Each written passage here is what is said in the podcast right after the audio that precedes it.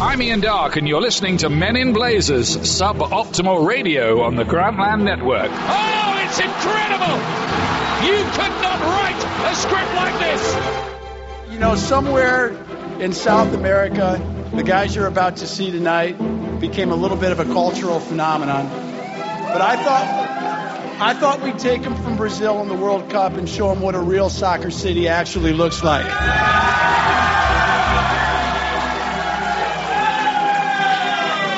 And who knows, maybe they brought their tiny little bananas with them. Maybe you can have them pull down their pants and you can see once and for all. I don't know. With that, I would like to do Roger and Michael, Men in Blazers, the man, the myths, the legends. Let's all put our hands together.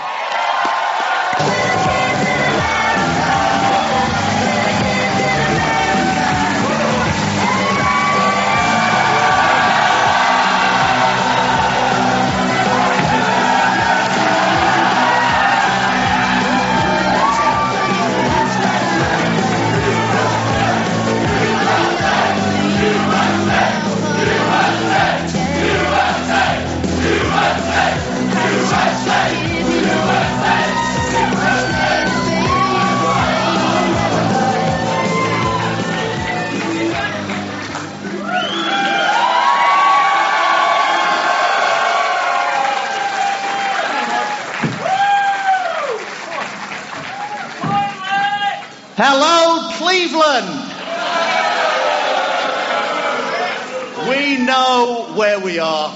We have come to the future, Rod. Future. Portland is what every American city will look like after the US men's national team win the 2018 World Cup. Davo and I feel like we have arrived in American soccer's New Jerusalem. Yes.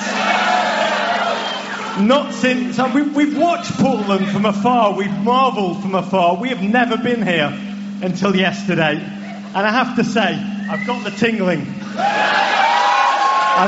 tingling. Not since Lewis and Clark have two gentlemen been so excited to be here. It's very true. And of course, the Blazers are in the hometown of the most famous Blazers of all time, the Portland Trail Blazers. I love Rod Strickland. I love that man. Davo loves him some Kevin Duckworth. As a young man, I love that man. We picked, in honour of your fair city, if we were to choose a starting 11, the best starting 11 Portland could ever have, Davo. Here we go. Here is our starting 11, all-time Portland starting 11. Dick Fosbury, the master of the Fosbury Flop. Clark Gable, the king of Hollywood. Lindsay Wagner. She's bionic. Stumptown. I'll have a flat white, please. AC Green. Just can't get enough, that guy. The Iron Man. Oh, Powell's, 18 miles of books, Rod. That's how far Michael Bradley runs in an average game, David. It's way too many books. Tonya Harding. She's my favourite wrestler. My favourite wrestler of all time. Okay, Elliot Smith. Rod. Oh, drink up, baby. Look at the stars. Too much. Mark Rothko, Rod. I've only got three. I'm looking for a fourth. Yep, he's my second favourite painter in the world after Breck Shea. One of my faves ever. He looks like a young Davo, Arvidas Sabonis. The man they called Arthritis. Oh, he's fantastic. Tillamook cheese! It's the world's best medium cheddar. I love medium cheddar! In the face. Okay, and coming off the bench, Rog, yeah, we've got John Bain. Bainey! It's Leighton Baines' dad. Oh, we got, Bernie Fagan. Oh, Raging Fagan. And then finally we've got Clive Charles, Rod. Clive Charles! That is a man who played with Bobby Moore and Jeff Hurst for West Ham in England, but he described his 4 years as a Timber as the most fun he ever had playing. You felt like you were part of something that was building. For me, It was the best thing I ever did. What a man. What a man, Rod. But MLS, Rod, we're here for the MLS All-Star Game. We love MLS, and we go way back with an MLS. We go way back, Rod. Yeah. Our love of MLS goes right back to 1996. Imagine me getting into the George Michael sports machine, taking it down. When Rog had his own hair and his own teeth. I remember the MLS so long ago. I remember a time when DC United were actually good. I'd go and watch Harksey. I'd go and watch Etcheverry. I'd go and watch Jaime Marino. I was one of 10 or 11,000 fans that barely filled RFK Stadium. We'd watch him deliver trophy after trophy. And meanwhile, on the West Coast, 1996, Rog, I was still poor. And I'd go to the Rose Bowl just to see if Andrew Shue would come on as a substitute. It was an amazing time. The 1998 MLS Cup Final, Rog, I was there. The Chicago Fire, when they weren't crap, playing against DC United back then. Our amazing day. Chicago had about 15 Polish players in their starting 11. And the guy that dominated the game that day was Lubos Kubik. Rubik Kubik. He was actually Czech, but no one in Chicago believed him. They just treated him as a Pole until the day he left the town. And now we see this league with its fans. It's tifos. Yes. It's unbelievable players. If the MLS was a person, it's not even old enough to buy itself a pint of Guinness yet. Next year is its 20th year. This league has come so far, so fast. We adore it. We see in the future, we see it supplying all of the US men's national team members. Yes. And we see what a role the league is playing in making this country a true soccerocracy, Dave. It's very true. One nation, Rog. So in that spirit, let's make tonight a celebration that is everything that is great about American soccer. One nation, indivisible, with liberty, justice, and soccer for all. Okay, magic to be here. We've got a lot of show. We've almost got too much show. I know that the authorities in Portland are going to be patient with us and let us get all of our show in. But this might get a little bit the YouTube video for Streets Have No Name. Yeah, thank you, authorities. And tonight, also, two fantastic causes. We're raising money for one of our beloved charities, the Wounded Warrior Project. Give them a hand. Amazing charity. And also for the Portland Timbers Community Fund. And MLS works. Very good. So we're going to keep this one quick. We're going to keep it choppy. We're going to have some real heroes, some of our favourite American players, some of our favourite Australian players, some of our favourite Canadian players. Yep, they're all coming out. Okay. Let's start this off with some real thunder, Dave. Okay, here we go. From the crap part of Portland. We're going to start this one by welcoming to the stage, it's a real honour, the most powerful man in MLS. Give it up for Timber Joey! I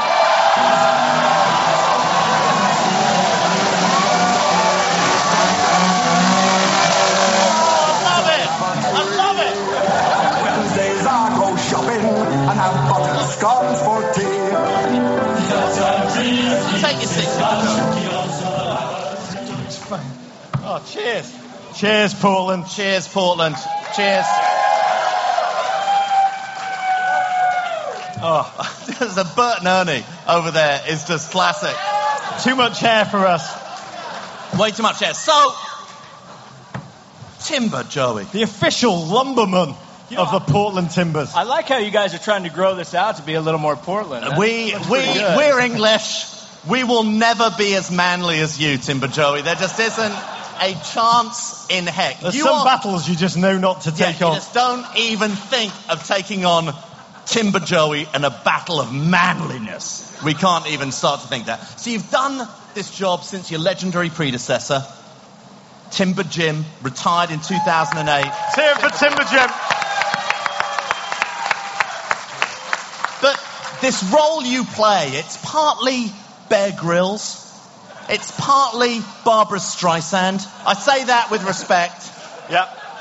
How does one go about getting the qualifications for the job of Timber Joey? I think it's a lifestyle. I grew up in the woods, and I grew up around horses, and grew up around chainsaws, and grew up around logging. I read a list today on the internet. I have so many follow-up questions to that, Rob. Just plow on. Things that you excel at. These are things that Timber Joey excel at. You ready? Okay, go. Bareback bronco riding. Oh, so not English. Pole climbing. Not English. Axe throwing. Not English at all. Log rolling. Oh, never done that. And this one, which frankly, I want to hear a lot more about, hot saw operation. Oh. I think that's quite English, actually. This actually correlates with a list that Davo and I wrote years ago, which is entitled The Least English Activities of All Time. And by English, I actually mean Jewish. Can you explain to two incredibly admiring English gentlemen? Yeah. How did you come to be such a man's man? I think it's just bred into me, you know. I'm from a small town, and that's how we do it. Was that town actually in the woods? Because I'm imagining people living in trees, literally. Have you seen Children of the Corn, David? I have not. I've not seen that. We are from the woods, yes. Really? Wow. Yeah. In between Corvallis and Newport, Oregon. And what age did you realize you were going to be a woodsman? Probably around 14. Wow. Yeah. Is it true that your chainsaw is made out of valerian steel? Actually, Oregon Bar and Chain did make me a valerian steel chain for this saw. Yeah. Okay. No, you are blessed. So you cut a slab. You buck a cookie, I think is the language you use. Every time the Portland Timbers score a goal. Every time. Have you ever had a side netting incident, and we all know what that is, football fans, or an incident where you thought it was a goal and then suddenly the linesman's flag went up and it was offside and you accidentally bucked a cookie? You know, it's really nice sometimes to be a little bit out of shape because it takes you a little while to get to that log after the goal. So you're telling me that Timber Joey has never prematurely bucked a cookie in your entire history of slicing slabs?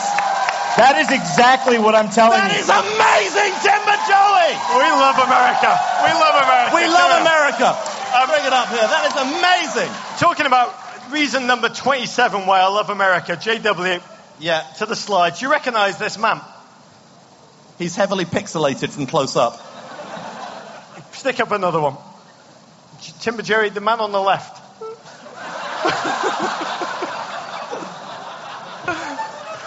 that man is Joseph Buford Cox.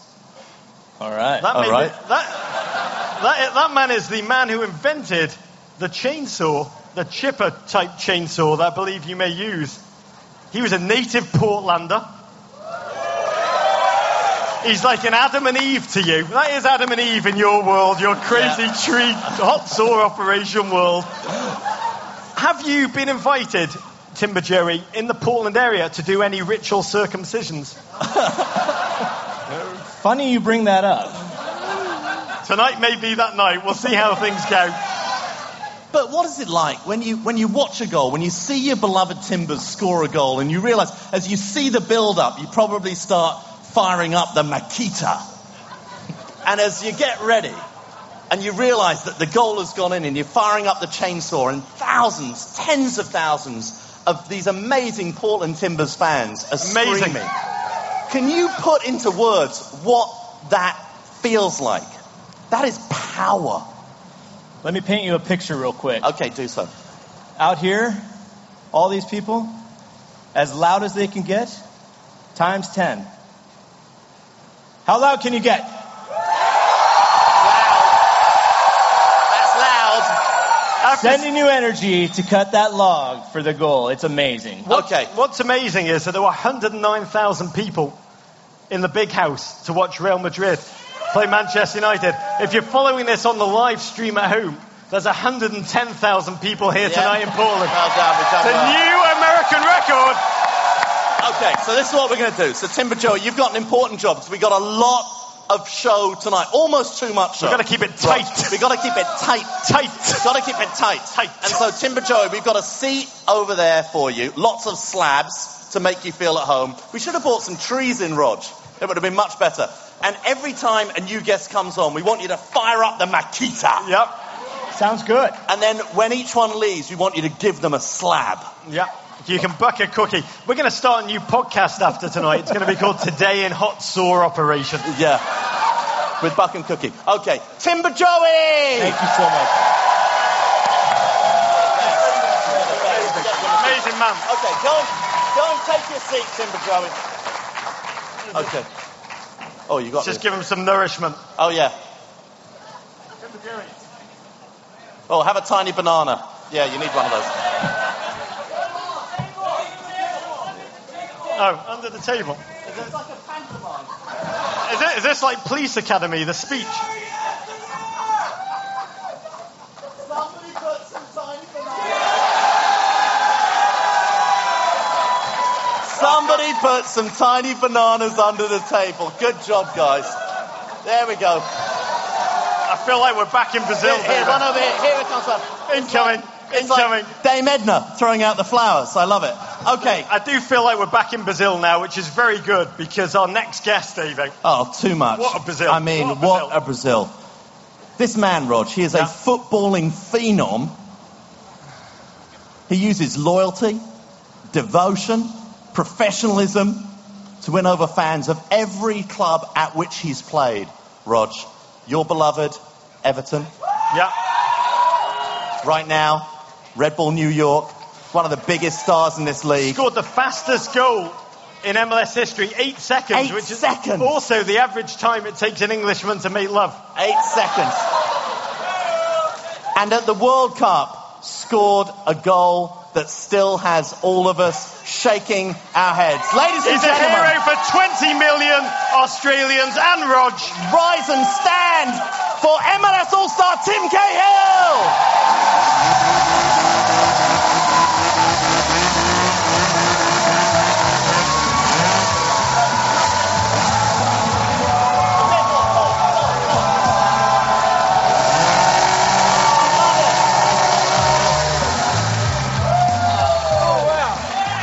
What's up, Portland? Oh, Timmy Cahill. Timmy Cahill. What an honour. We've had you on the podcast before, never live in person. Tim, it's a great joy to have you here in this amazing city. I mean, come on, have you ever experienced anything like Portland during MLS All-Star Week? Now, listen, I've got to give you guys massive credit. Obviously, you know, I play with Thierry Henry, and he's a massive fan of you guys as well, but we played here, started the season last year, and we were just sitting there watching the fans before, during, after, and you're a credit to the league, and you know, keep doing what you're doing, because we love coming down here, and even most importantly, we're going to be playing here Wednesday night. So thank you all for your support. That's it. Tim, Davo and I, we love America. No, yeah, we love America. The Boston Tea Party. We love the Boston Tea Party. Oh. Starsky and Hutch.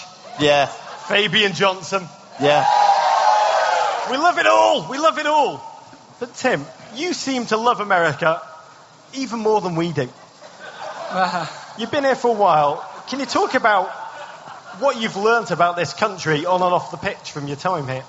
It's simple, really. Like, you know, I left Everton 2.5 years left on my deal, and I seen a vision, you know, when I spoke with Don Garver, the league. I wanted to come here to inspire children, but most importantly, I just played in one of the biggest competitions in the world.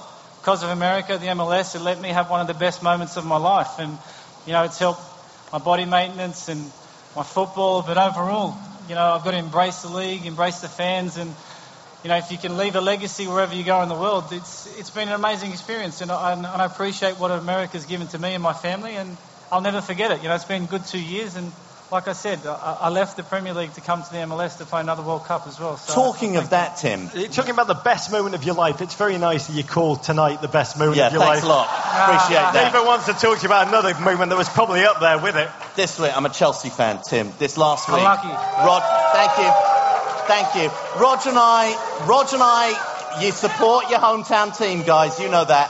Rog and I got to interview Frank Lampard, going to be one of the newest stars in MLS, coming to play for NYC FC next season. Manchester City's Frank Lampard. Yeah. And he told us that in Premier League dressing rooms, the reputation of MLS over the past year has been rising so fast, and suddenly he's getting felt out by every player wherever he goes, asking questions about Miami, real estate, a little bit of stuff. Have you noticed that with your mates in the Premier League? No, listen, it's all the biggest team in the world come to the MLS to play against them. Yeah. You know, you look now in the last 2 weeks, we've had 7 to 9 teams come from the Premier League all over Europe. Yeah. I've travelled here for the last 6 years with Everton.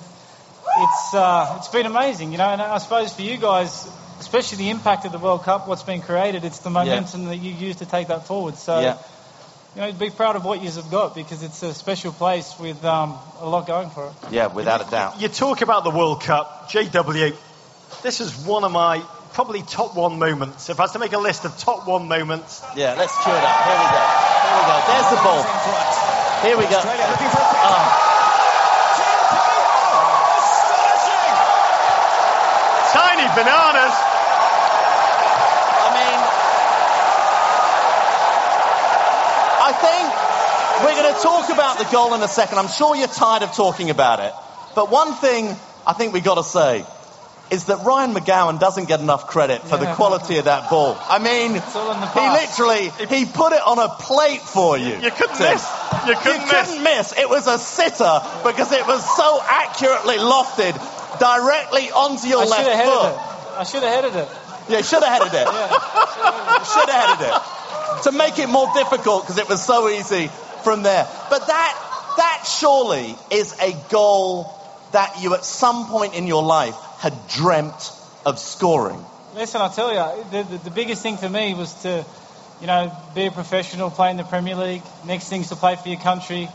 To score a goal like that, you know, it was my last World Cup, played in 3, and it's just special. That's something I'll share forever, but also with America, because like I stated from the start, I left the Premier League to play in this World Cup, to play in a great league, stay at the top of my game, and, you know, I'm 34 years old, and a lot of people were writing me off and said that I wouldn't make it there because a lot of the other players couldn't go, but, you know, I'm having the time of my life, and the good thing is I like to do things with actions. You know, a lot of people were saying that I was coming here for a holiday and things like that, but if you're not fit, you can't play in this league. So it's simple as that. But when you dream of scoring insane goals, do you dream of goals any more insane than that? My guess is your dreams of insane goals were less insane than that insane goal that you scored. It's the same for anyone, you know, if you're there, you've got to have a shot at the title. I've had a shot at the title a few times and things like this happen, so, and I heard you make the joke about the 8 seconds. That's why I got 4 kids. That's brilliant. That's so genius. That's a whole new meaning to a shot at the title, Rog. Carry on. All I'll tell you is, I also have 4 kids. So do I dream of 8 seconds. Yeah. I've got to ask you an Everton question. Yeah. Anyone like Everton Football Club here? He does. That's one man making an incredible noise. Really likes Chang beer. Romelu Lukaku, not since your arrival from Millwall as a signing given me the tingling. Roberto Martinez, what a bloke. We spent the summer with him. Oh, lovely man. In Brazil.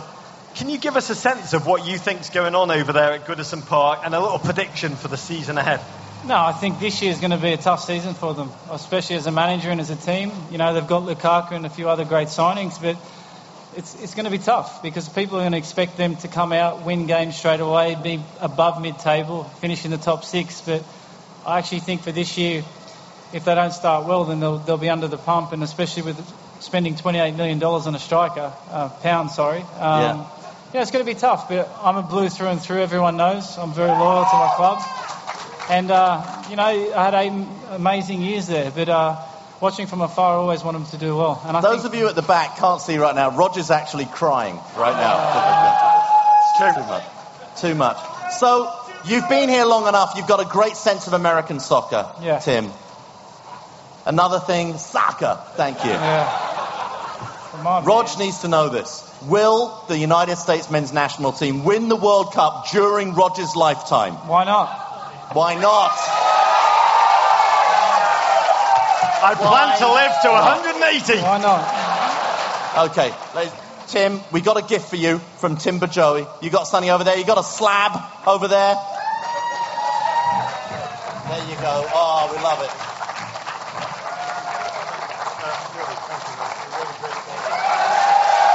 Ladies and gentlemen, Tim Cahill. Big warm welcome to Tim Cahill. Unbelievable. What a man. What a man. Oh, God, I've got to tell you, if there was to Tim Cahill, I would splash it on all over. Okay, We've softened you up a little. We've said very nice things about this amazing, amazing city. We meant them. MLS, we brought out Tim Cahill, a genuine World Cup star, scored that amazing goal. You were wide-ranging enough to embrace him to your urban bosom. He doesn't play for your own team, but you embraced him. You welcomed him. The next guest might pose something more of a challenge. However, I want you to cast your mind back to what seems like 17 years ago, the World Cup in Brazil. And who did we all root for? Who's that flag for? USA! So we are declaring on this stage tonight a night of amnesty. One night only. 1 hour for players who played and starred in that US men's national team, whoever they play for in MLS. We are going to cheer them, and we are going to do what mature and brilliant soccer fans do. Oh, we're immature and feels like a welcome them. Let's welcome to the stage Shetland Islanders and the United States, DeAndre Yedlin.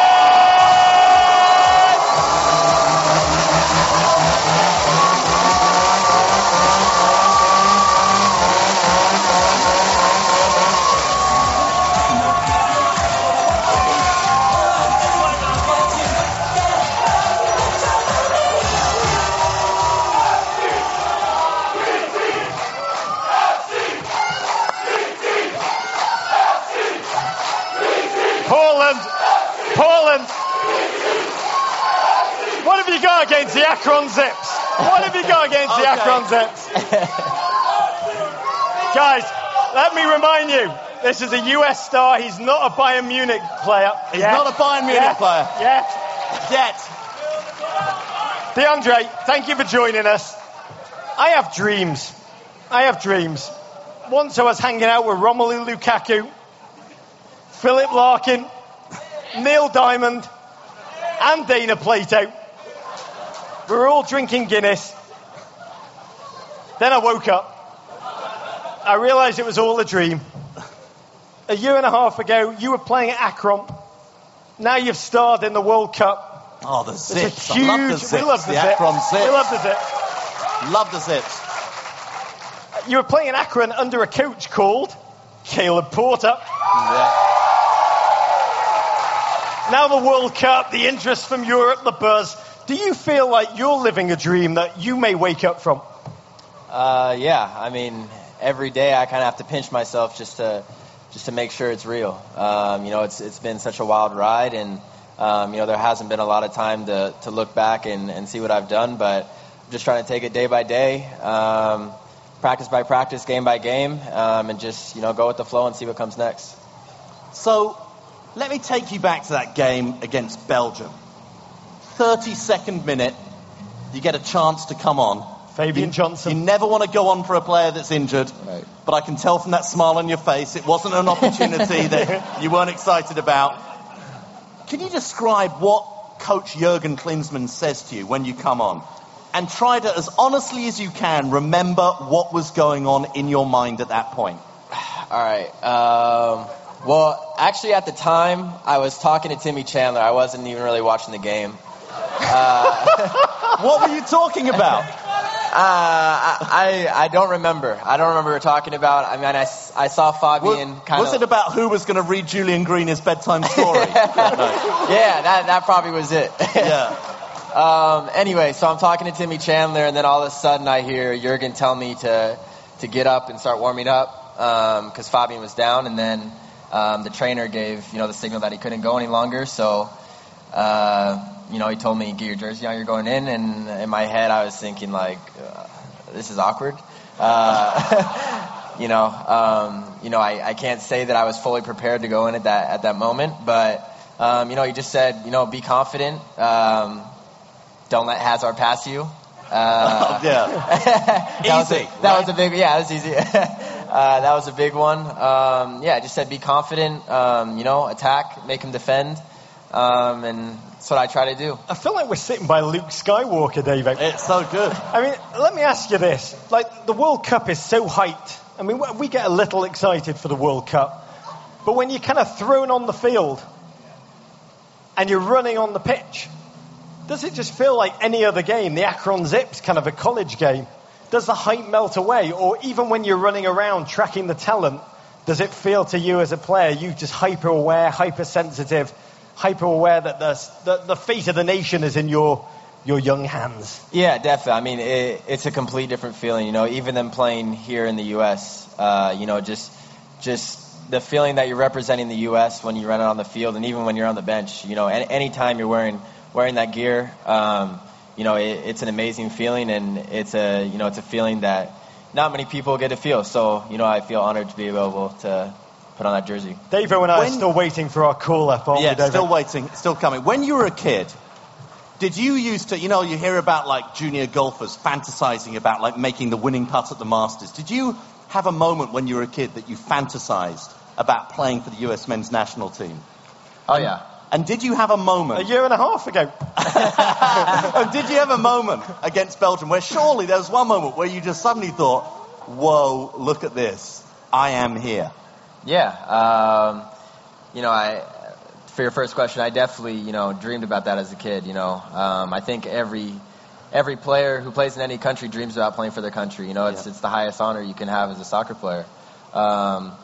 And then the second question, I think, the moment I kind of realized it was, Hazard was coming at me 1v1, and I'm nervous as hell in my head, but I think at that moment I realized, I'm defending Eden Hazard right now. Don't know what I'm doing out here. I don't know. Ended up, I think it hit my leg and went out for a corner. But, it kind of went through my head there that, I'm playing in the World Cup. Yeah, whoa. Somewhere in Bruges tonight, there's our Belgian equivalent. Yeah. Men in Lederhosen. Yeah. And they're eating waffles. They're interviewing Eden Hazard, and they're like, were you nervous being marked by Andre de Yedlin? Yeah. He said, I'd rather not talk about it. Yeah. I mean, you talk to him about when he was young as if it was decades ago. I know.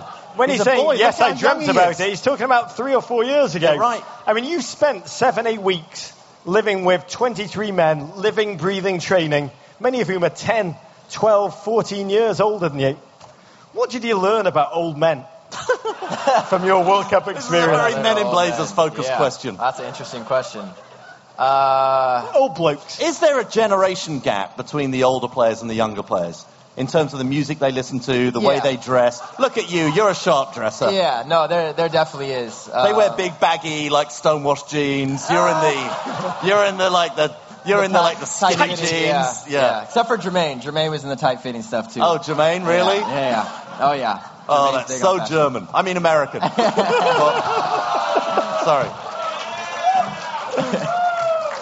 Sorry.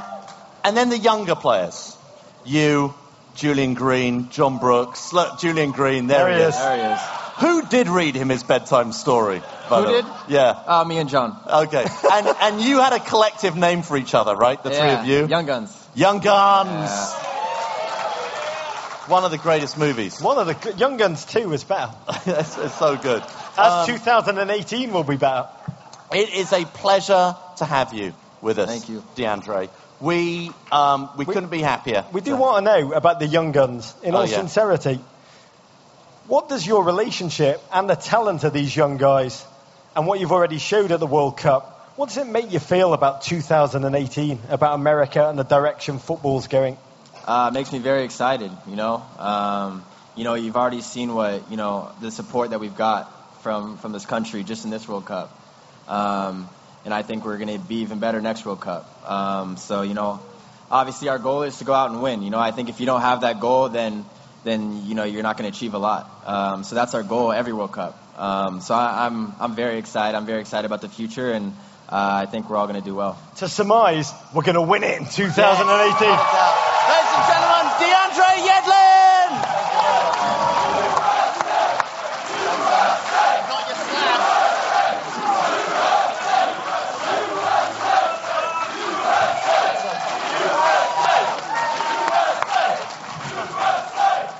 You've got a big heart, Portland. You've got a big heart. Big heart. You were very, very well behaved during that. You're very well. And because you were well behaved. Yeah, because you're well behaved. Good children get a cookie. A little bit of treat. Next, we bring to the stage, Rog, a three-time All-Star. One of my top 10 favourite Canadian internationals of all time. Right up there with Christy Sinclair. A man who holds more citizenships, American, English, Canadian, than Fletch. This man, I literally had arrived in Portland for 15 minutes. I got into the elevator at my hotel and immediately ran into him. He's an elevator operator. I now believe that this is a service that Portland provides you, that Will Johnson greets every newcomer to the city in an elevator, the captain of the Portland Timbers, Will Johnson.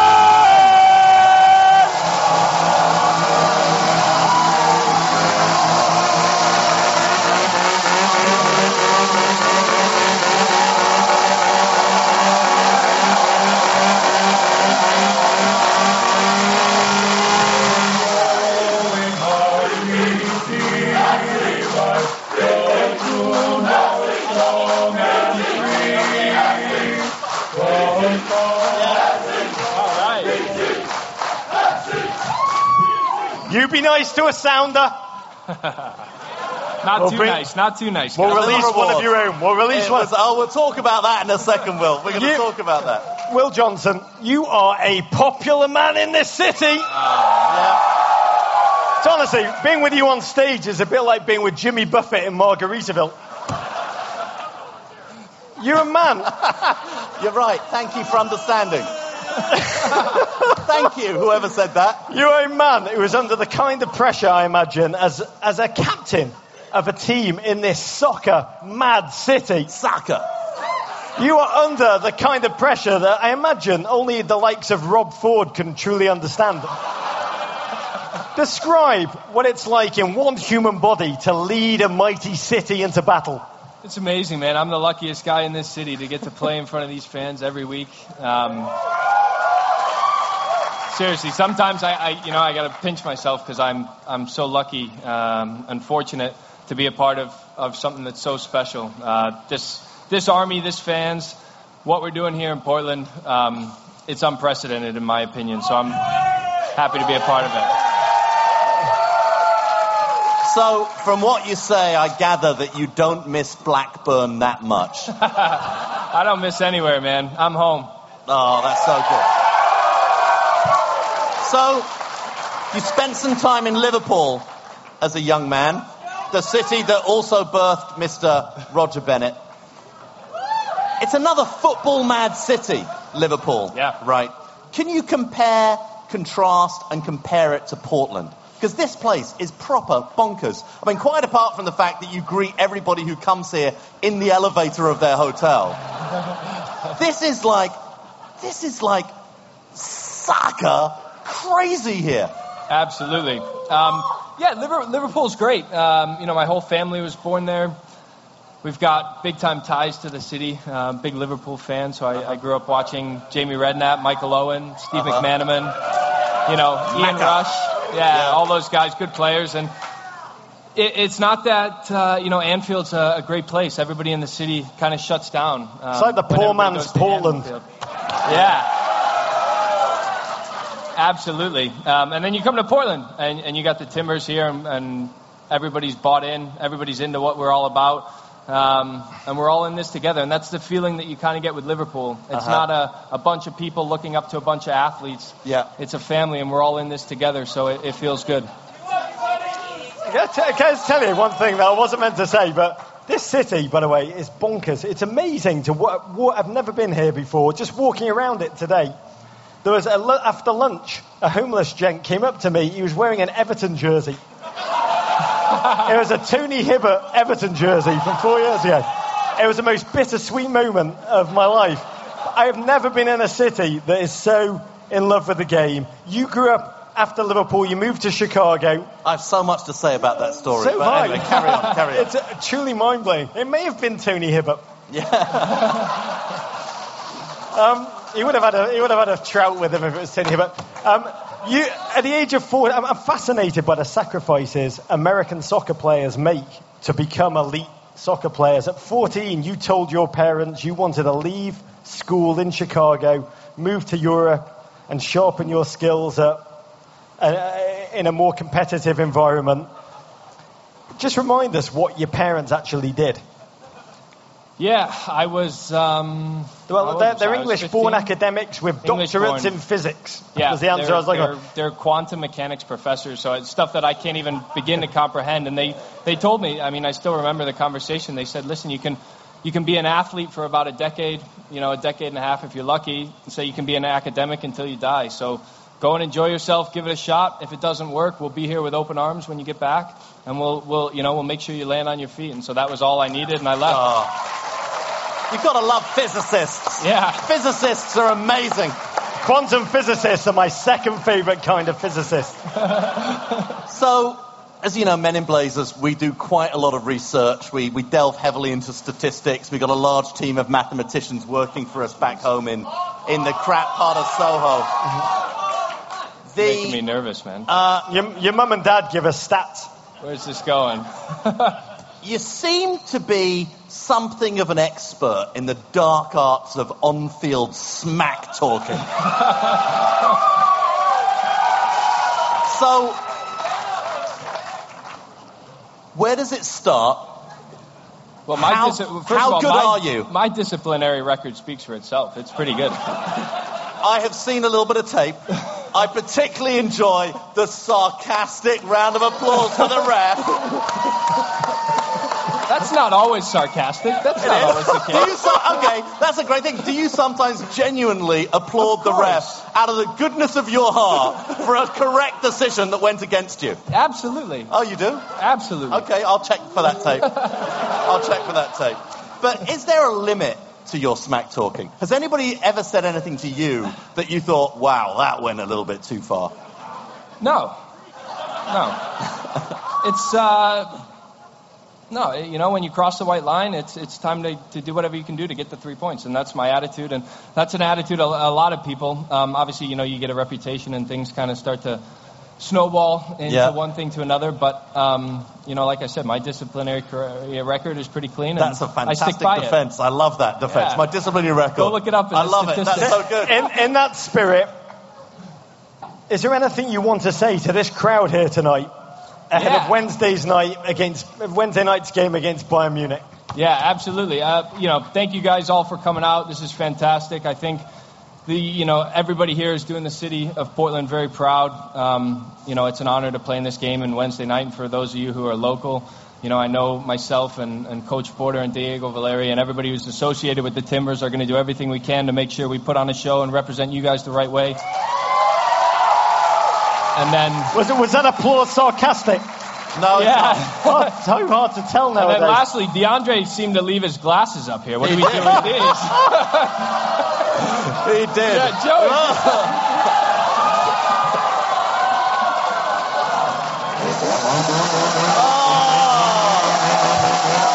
Even Timber Joey can't bring himself to do that. That's hilarious. What a kind man. Ladies and gentlemen, your skipper... MLS All-Star, Will Johnson!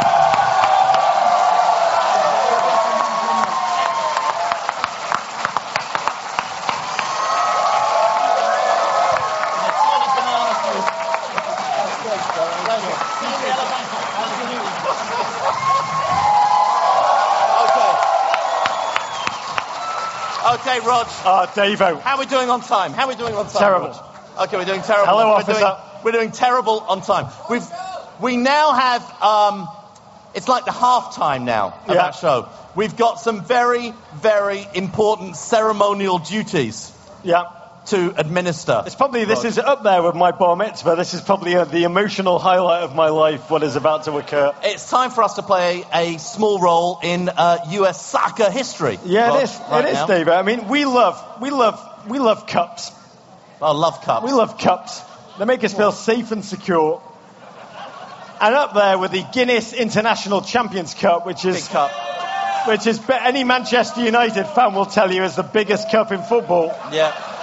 The US Open Cup is... How massive is it, David? It's one of the biggest and oldest and most historic soccer tournaments in the world, Rog. And we don't talk about it enough. David and I, this is 101 years old. David and I first fell in love with it in 1922 when St. Louis Scullin Steel... Yeah. Slip 3-goal past Todd Shipyards. Oh, that was a game played on the high school field in St. Louis, Missouri. I remember seeing you there, Dave. You were just balding them. Yeah, mine was the 1924 US Open final, Rog. The Fall River Marksmen from Fall River, Massachusetts. They beat Vesper Buick from Missouri. I lost a lot of money that day. Actual footage. The venue, another high school field in St. Louis. This year is the 101st playing of the US Open Cup. We've been given the honour of making the coin flip for home field advantage in the final. You love America. I love the US Cup. Let's get it on stage, Davo. Oh, yeah, absolutely. So let's welcome, representing the 4 teams left out of the field of 80, Brian Bliss, the Chicago Fire Technical Director, Maurice Adu, Philadelphia Union, and US Men's National Team midfielder, MLS All-Star, Luis Muzzi, he's the Director of Soccer Operations, Assistant Technical Director at FC Dallas, Chris Henderson, the Sounders FC Sporting Director. And Sunil Gulati of FIFA and US Soccer.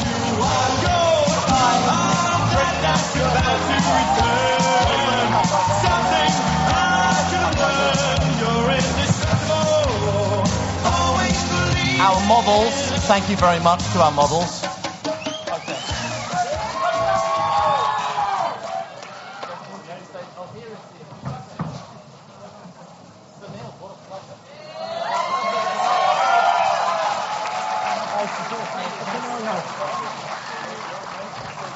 Can we hear it for Sunil Gulati?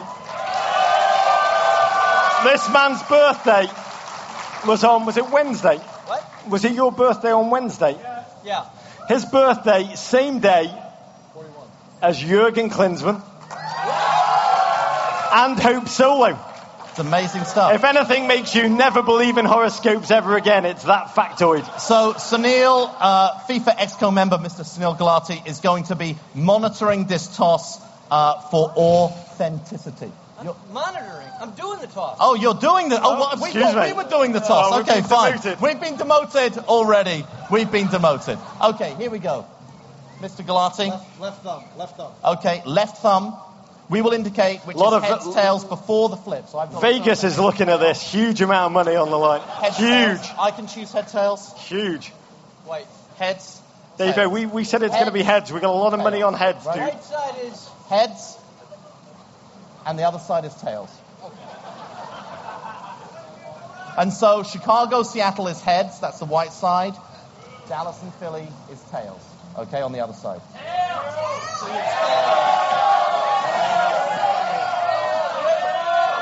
This doesn't actually pick the winner of the game. Okay, here we go. Good. Left thumb. Here we go. Don't let it hit the ground. Don't let it hit the ground? It's got to hit the ground. Oh, shoot. Tails! FC Dallas, Philly is tails. No, it's not 2 out of 3. Well, I guess you're the president. You can do anything you want. This is the man who's on the FIFA Executive Committee. Okay. We do that differently then. Where's that? Okay, where's the FIFA one? We do that one differently. Oh my goodness. Oh my goodness. Okay, there we go. Ladies and gentlemen, that was the draw for the US Open Cup. Thank you very much, gentlemen. Godspeed to all of our competitors. Thank you, guys. Thank you. That was... Of all the surreal things we have been involved in our life, that is about the most surreal. This is a beautiful trophy. I'm going to turn that into a tea... I'm going to make we will. We'll move it in a second. We'll move it in a second. Okay, Timber Joey, let's fire it up. We got another great introduction. Rog, you've got our next introduction, sir. I do. You do. Oh, God, Davo. Yeah. Next up, one of our favourite guests on Men in Blazers of all time. Yeah. Some would say the best striker in Portland. A Southern California native, a gold medalist at the 2012 Olympics, Player of the Year in 2013 in CONCACAF Thunder, and poised this fall to start the qualification for 2015 World Cup in Canada. Welcome to the stage, Mrs. Alex Morgan!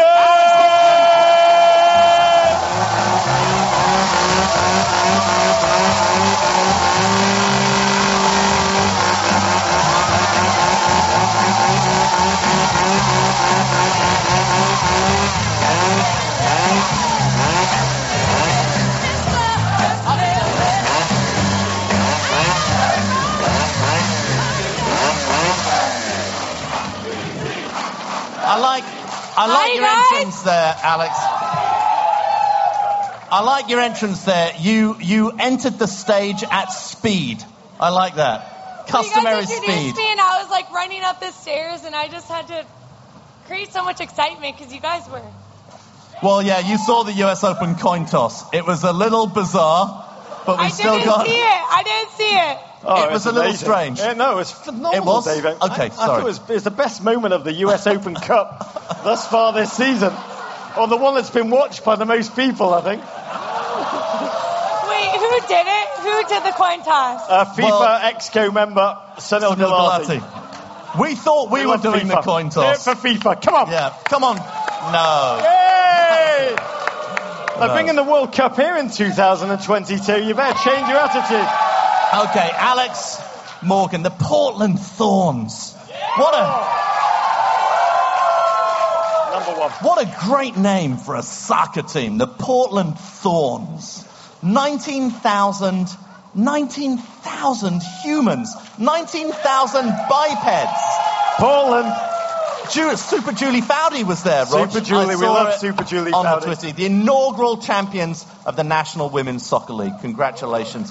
You routinely, 19,000 is a little bit more, but you routinely pull in 13,000, 14,000 fans to your games, far more than anyone else in the league. Can you put into words for outsiders? There are people listening to this podcast all over the world. Can you put into words what it actually feels like to play in this league in this town? First of all, I just want to say that this is the largest crowd in the world that has represented a club team, a female club team. So I just want to thank you, Portland. You guys are amazing, and we just appreciate you guys so much. So thank you so much for showing up last night, this whole season, last season, and we hope to carry on and hopefully host a game this playoffs, but if not, next season as well. Yeah, absolutely. Hear, hear. Alex, I'm very well known for my extrasensory perception, my ESP. I predicted that Kyle Beckerman would score the winning goal in the World Cup final from 65 yards. I heard it was 50. Now you've increased it to 65. It's also 65. 2018. Yeah, he got the World Cup wrong, but the goal still counts. I've been playing with the tarot cards. Yeah. And I believe that you will score a hat-trick. In the same game? In the final. Okay. In the final. Wow. Thinking about the Women's World Cup. Okay. In the final. And you'll also get the Golden Boot in 2015. We actually, we call men's World, we call the World Cup the Men's World Cup, and we call the Women's World Cup just the World Cup. Just we love the Women's World Cup. We love the World Cup. We love the World Cup. It's going to be in Canada. You guys are shitting us right now. No. Seriously? We do. We call it, we always have done, check our wiki spaces. We've always called it the World Cup, and we call the Men's World Cup the Men's World Cup. Yeah, absolutely and completely. No shitting you. Our podcast started. We shit you not, covering Alex Morgan. The World Cup. We shit you not. Covering the World Cup, not the Men's World Cup. Yeah. It's going to be in Canada. Yeah. It's going to be in prime time.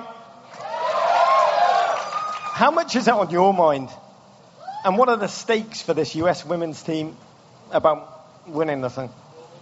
I mean, considering we haven't won it since 99, considering US legend Abby Wambach has never won a World Cup, that's just crazy to me. So let's hear it for Abby Wambach. Abby Wambach. Honestly, I hope that Canada feels like home games to us. I really hope that you guys all and everyone in the Pacific Northwest and everyone in America comes to the games in Canada, because I want us to feel like it's a home game, and I think it will be. You've had some success against Canada, Alex. That incredible goal at the Olympics in 2012. We had a great conversation on our podcast about that goal. What's it like playing with Christine Sinclair? Do you ever talk about that moment, that goal? No. It's never... You mean, Alex Morgan, it has never come up? No, we can't. Really? No. We're teammates on the Thorns, and that's the end of it. We don't want to talk about our country allegiances, although I tease her sometimes that she's almost lived in the U.S., as long as she's lived in Canada, so she's basically a U.S. citizen. Oh, if only it worked like that. But I respect her so much on the international level, and great player. She's an amazing player, and honestly, she's done so much for the Portland Thorns, and she's lived in Portland for so much of her life. It's just great to be able to play with someone with so much experience, and she really makes me a better player. So I respect her so much, but I don't hope she does well at the World Cup. Yeah. The men's team at this men's World Cup, they did so well that their profile is almost where the women's team is. The only difference I can see is that no one's asking Matt Besler to pose in a bikini for their swimsuit edition yet. Here come the tough questions. No. Yeah. How long will it take for this men's team to develop a male Alex Morgan, do you think? All right, Kyle Beckerman, there we go. It just has to do with the popularity of the guys and the fact that they've done so well in the World Cup and the fact that they're continuing to improve as a national team and the fact that the MLS is continuing to improve as one of the top leagues in the U.S. I think that they're still improving, and I don't think they've reached that top five yet, so it's still going to take some time. But 4 years. I think we've got some sexy guys on the men's national team, I have to say. How is your game changing? That was a really blunt question compared to the last question. No, but my game is always changing. Obviously, I'm 25. I'm still pretty young compared to some of the best footballers in the world. And I really do think that at 27, you reach your peak about. And so I think I still have a lot of time to improve as a player. And I still want to improve on my first touch, on my instinct in front of the goal. And so there's still a lot of things that I want to improve on looking into the World Cup and the Olympics. Do people still call you Baby Horse? Or is that nickname firmly gone now? When you came on the show, you told us you hated that nickname. Are you now like, stand by that? Have they kind of conjured? Can we conjure a new nickname? We're for thinking you? Of some new nicknames. Can you please enlighten me? Yeah. Tweeny Pony. No, I was thinking Thorn Horse. is quite good. Thorn. Does anyone else have any better names? Anybody? I'm just hearing people yell at me. I know, I'm not hearing any actual words. No, if you want a nickname not involving words, I think this could be something very good. Talking about words. We're going to do this on our podcast, though. We are going to have a competition for a new nickname for you. I'm all yours. Okay, we're looking for elite athleticism fused with menace. Yes. But also, I mean, an amazing side of you. The one I love most is this. Yeah. Oh, there we go, the kicks. You're not just an amazing athlete on the field, you're also an accomplished author off the field. This is her third book. Can we hear it for the kicks? Yeah, the kicks. One of my favourite books. It's up there with 50 Shades of Grey. The collected works of Philip Larkin. Yeah, similar books. Hannah Arendt's Banality of Evil. Yeah, similar books. And Hope Solo's autobiography, A Memoir of Hope. But I have to say, your three-book series, Kicks, Win or Lose, well played. You can go toe-to-toe with any of these. Yeah. I marvel that you found time to be an author as well as be an accomplished athlete on the field. If you were asked for all the young girls who listen to this podcast at home, what? There's a lot. That's here. We are the fathers of daughters. We're the fathers of daughters. My girls have listened to the podcast a couple of times. What would you say the most important message that they can learn from you is?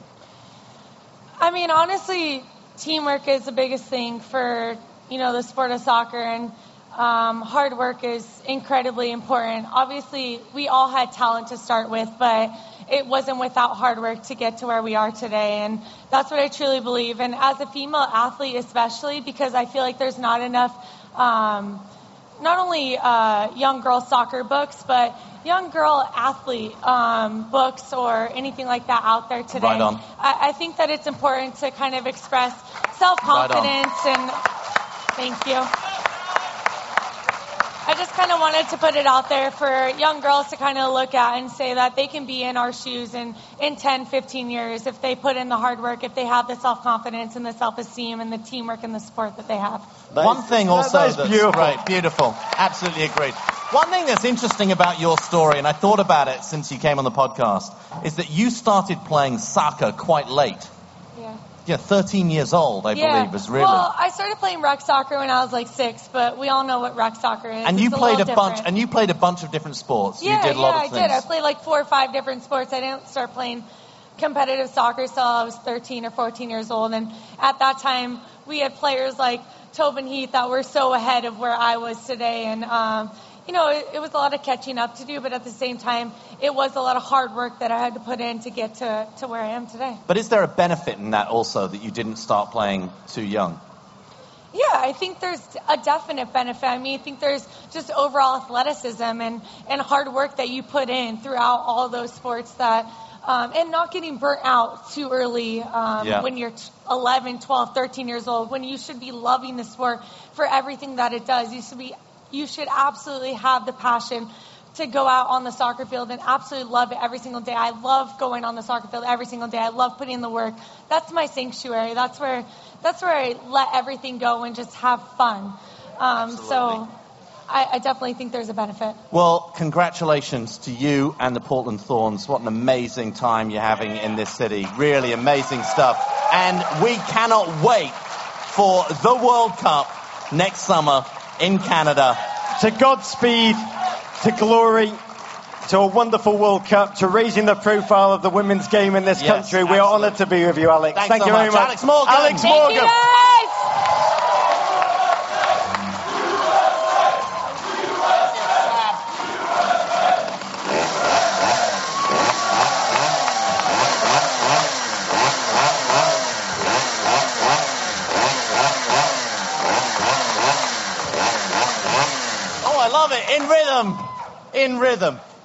In rhythm. Courage. Very good. Okay. Final guess, David. Final guess. What an evening. Thank you so much, Portland. This has been an absolute dream come true. Thank you for that over there. Bert and Ernie. Those are amazing. Final guest. Big hearts, remember. Big hearts, big Portland welcomes. We're going to have on stage now one of the best soccer-playing hip-hop performers in the business. He's the only hip-hop performer to score in 3 World Cups. The only hip-hop performer to score 8 goals in World Cup qualifying for the US men's national team. It's twice as many as any other American. And his goal against Ghana was the fastest by any American hip-hop performer or non-hip-hop performer. 30 seconds. He's on the cover of EA Sports game alongside a guy called Lionel Messi. On the EA Sports FIFA video game, here he is, Clint Dempsey. USA!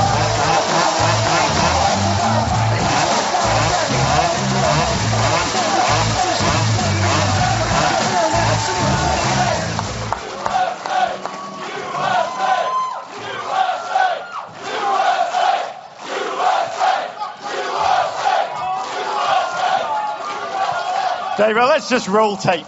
Let's just roll the tape to start off with. Right up here. There we go. Dempsey scoring! The US are here! Incredibly! Within seconds! I mean, what a way to start the World Cup. First American to score at 3 different World Cups. Tiny bananas. Those first 29 seconds were agony. Oh, no. I mean, Clint, I have to ask you, what were you doing for the first 29 seconds of that game? What took you so long? I don't know. But no, it's great to be able to score in 3 World Cups. Leading into that game, I couldn't sleep, just dreaming about that moment, getting the opportunity to get a good look in front of goal and being able to finish it off, and to get it so early in the game, to get the tournament started off on the right foot, and for us to be able to get out of that group that we're in. Obviously, we'd like to have gone further in the tournament, but I think we showed the world that we could play at a high level, and it's about continuing that growth, that development, and doing better even the next World Cup. Here. Does scoring a goal that early feel any different than scoring a late goal? Like, how is it emotionally different? You almost haven't got yourself... Too early. That goal was not too early. That goal was perfect, that goal. But does it feel... You haven't quite got yourself emotionally revved into the game at that point. It's crazy, because at the end of the game, you score, you know, all right, there's not much time left. Yeah. But there, like, you celebrate, you go crazy, and the next thing you know, you're, like, tired, and you're like, wait a second, I got another 90 minutes. There's 90 minutes still to go. It's kind of insane. That's what dropping the mic's for, Clint. You've been back in MLS for just over a year this week. I mean, this is an MLS that contains kind of US stalwarts now. Michael Bradley, Graham Zuzi staying, Bezler staying. Can you describe the quality of MLS in 2014 from the one you left in 2006? Yeah, I mean, it's a growing league. You can see that in terms of the TV deal being done between Fox, ESPN, and Univision. Franchises popping up, NYCFC and Orlando. You just see the game continues to grow, the rivalries, games playing here in Portland and Seattle, just the passion that these fans have, the energy that's created in these stadiums. And like you said, some of the talent that's on showcase. It's exciting times, but it's about continuing that. And it's good to see the academies and some of the homegrown players like DeAndre Yedlin stepping up and performing well. It shows that, you know, they're getting the job done. And it's about continuing the growth of the game and moving in the right direction, and that starts with the youth. Why Seattle? So, you've been, an all-star game. You know, it's kind of interesting for sort of like the major soccer fan. You just come off playing some of the most competitive soccer of your life at the World Cup. You're in it, in the league, week in, week out, playing like very, very competitive soccer.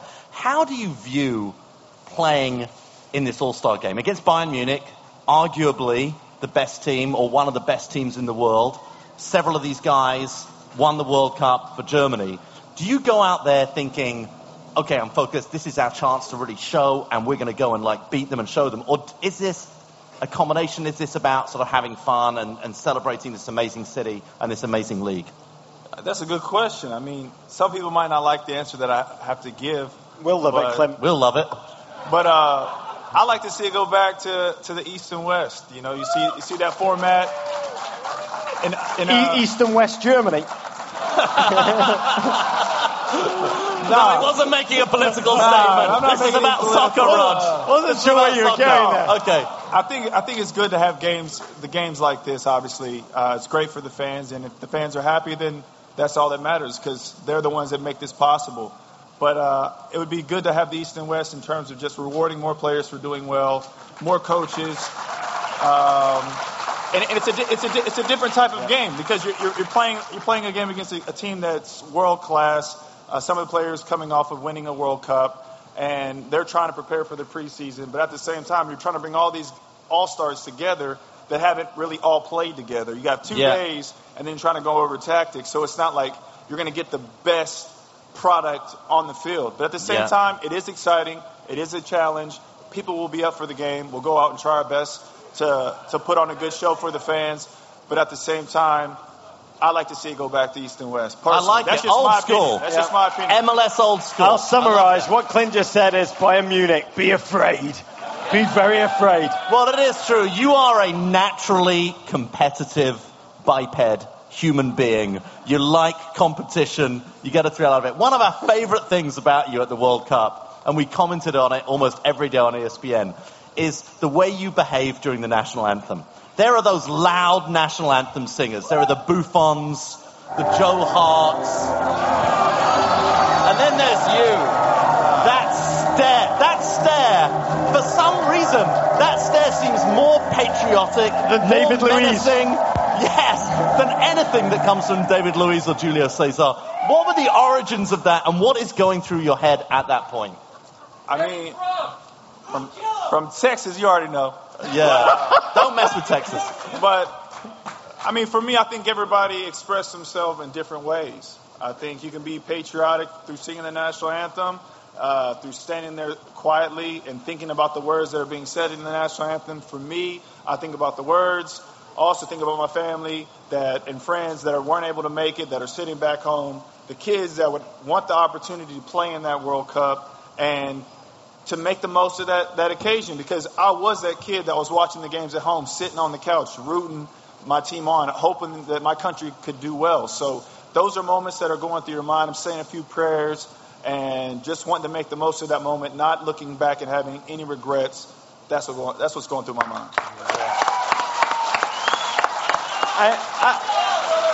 I love, Clem, what you said about family, because when I sat down with you making the Inside US Soccer March to Brazil series, we sat down in Frankfurt and you said to me, you want to have a World Cup that in years to come you can show the videotapes to your grandchildren and make them feel proud of what you've accomplished. I mean, watching it, I think we'd all agree Clint has done something that will make, please God, and all those grandchildren guys feel very, very proud. You and the rest of the guys. Thank you. Yeah, here. What? That's Portland, you are amazing. Portland, you are amazing. For sure. What is the lesson? What is a lesson that you take from your World Cup experience in 2014 that all of us in this audience can learn from? What I take is, it's kind of the same from every World Cup. Treat it like it's your last. You never know when you get that opportunity to play on that type of stage. Make the most of that moment. Look back with no regrets. But at the same time, you still look forward towards the future. And for me, if I'm still involved, I hope that I am. I'm looking forward to, in 2 years' time, the Copa America that's going to be here in the States. That'll be amazing. That's a tournament that I always valued, looked, and wanted to be a part of, but never really got the opportunity because of this European schedule. And just getting the opportunity to play in that type of tournament on home soil against some of these big teams, what bigger opportunity do you have to win a major competition? Wow, and that is a major one. Here. ladies and gentlemen, a genuine hero of American soccer, the U.S. men's national team, Seattle Sounders, MLS All-Star, Mr. Clint Dempsey. Appreciate it.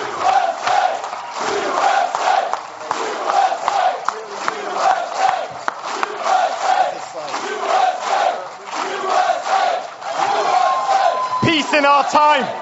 Peace in our time.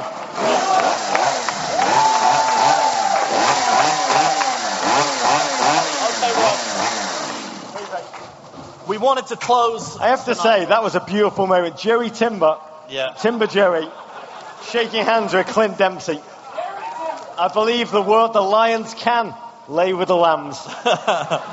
We wanted to close tonight, Rog, in a way that captures our admiration for this great and beautiful city of Portland. We marvel, Rog, at the Timbers' heritage in this city. We marvel at the passion that surrounds the team and the game. There can be no finer way than to ask two members of the Timbers Army onto the stage. The supporters group, Rog, which was founded in 2001 in section 107 and has grown to encompass most of the north end of Providence Park. The Timbers Army requires no membership, requires no dues or loyalty oaths, but they explain in their own poetic way, you are Timbers Army, you are mental and you're balmy, a true supporter forevermore. We welcome to the stage Timbers Army members Jeremy Finnegan Wright and Dan Gerhardstein.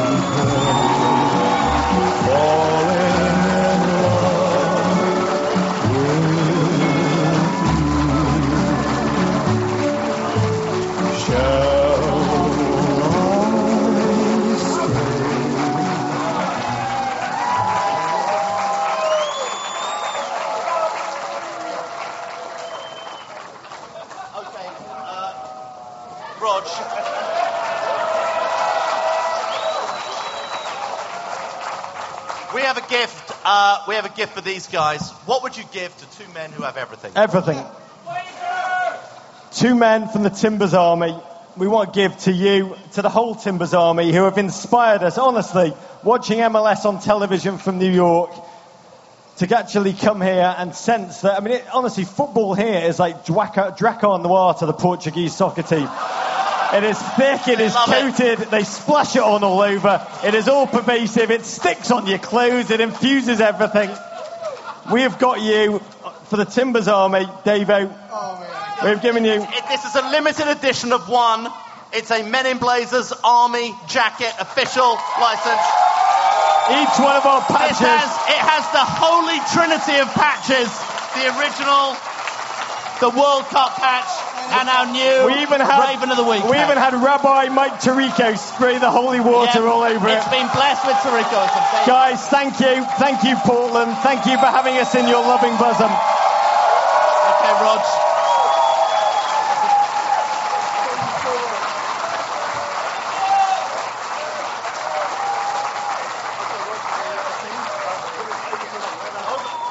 That is fantastic. Two guys. Okay, I think you've got a little song to close the evening. If you got your scarves, let's put them up.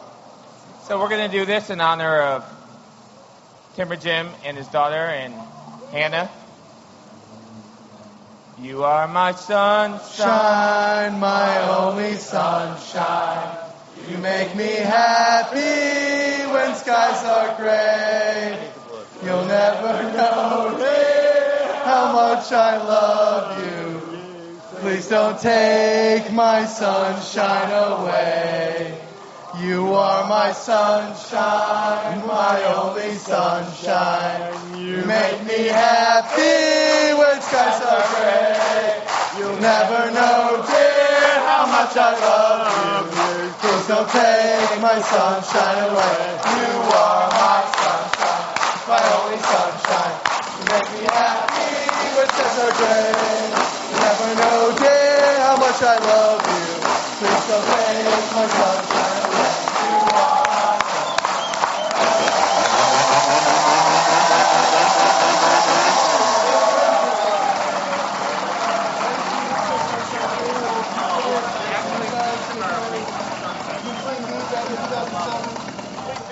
We've been given a very lovely gift. This is a piece of the original Sunshine trailer as a gift. This will be displayed in our studios in the crap part of Soho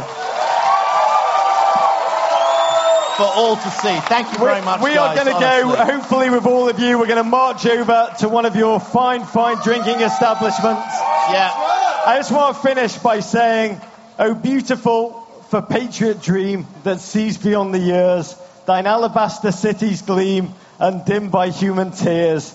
America, America, God shed his grace on thee and win World Cup 2018 for you and us and me.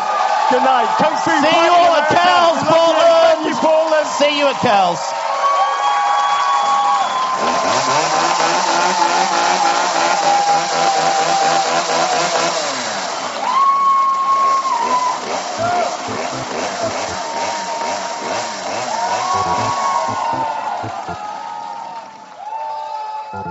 Thank you for listening to Grantland. To hear more Grantland shows in your earballs, subscribe to Grantland Sports and Grantland Pop Culture on iTunes. Or go to grantland.com and click on Podcasts.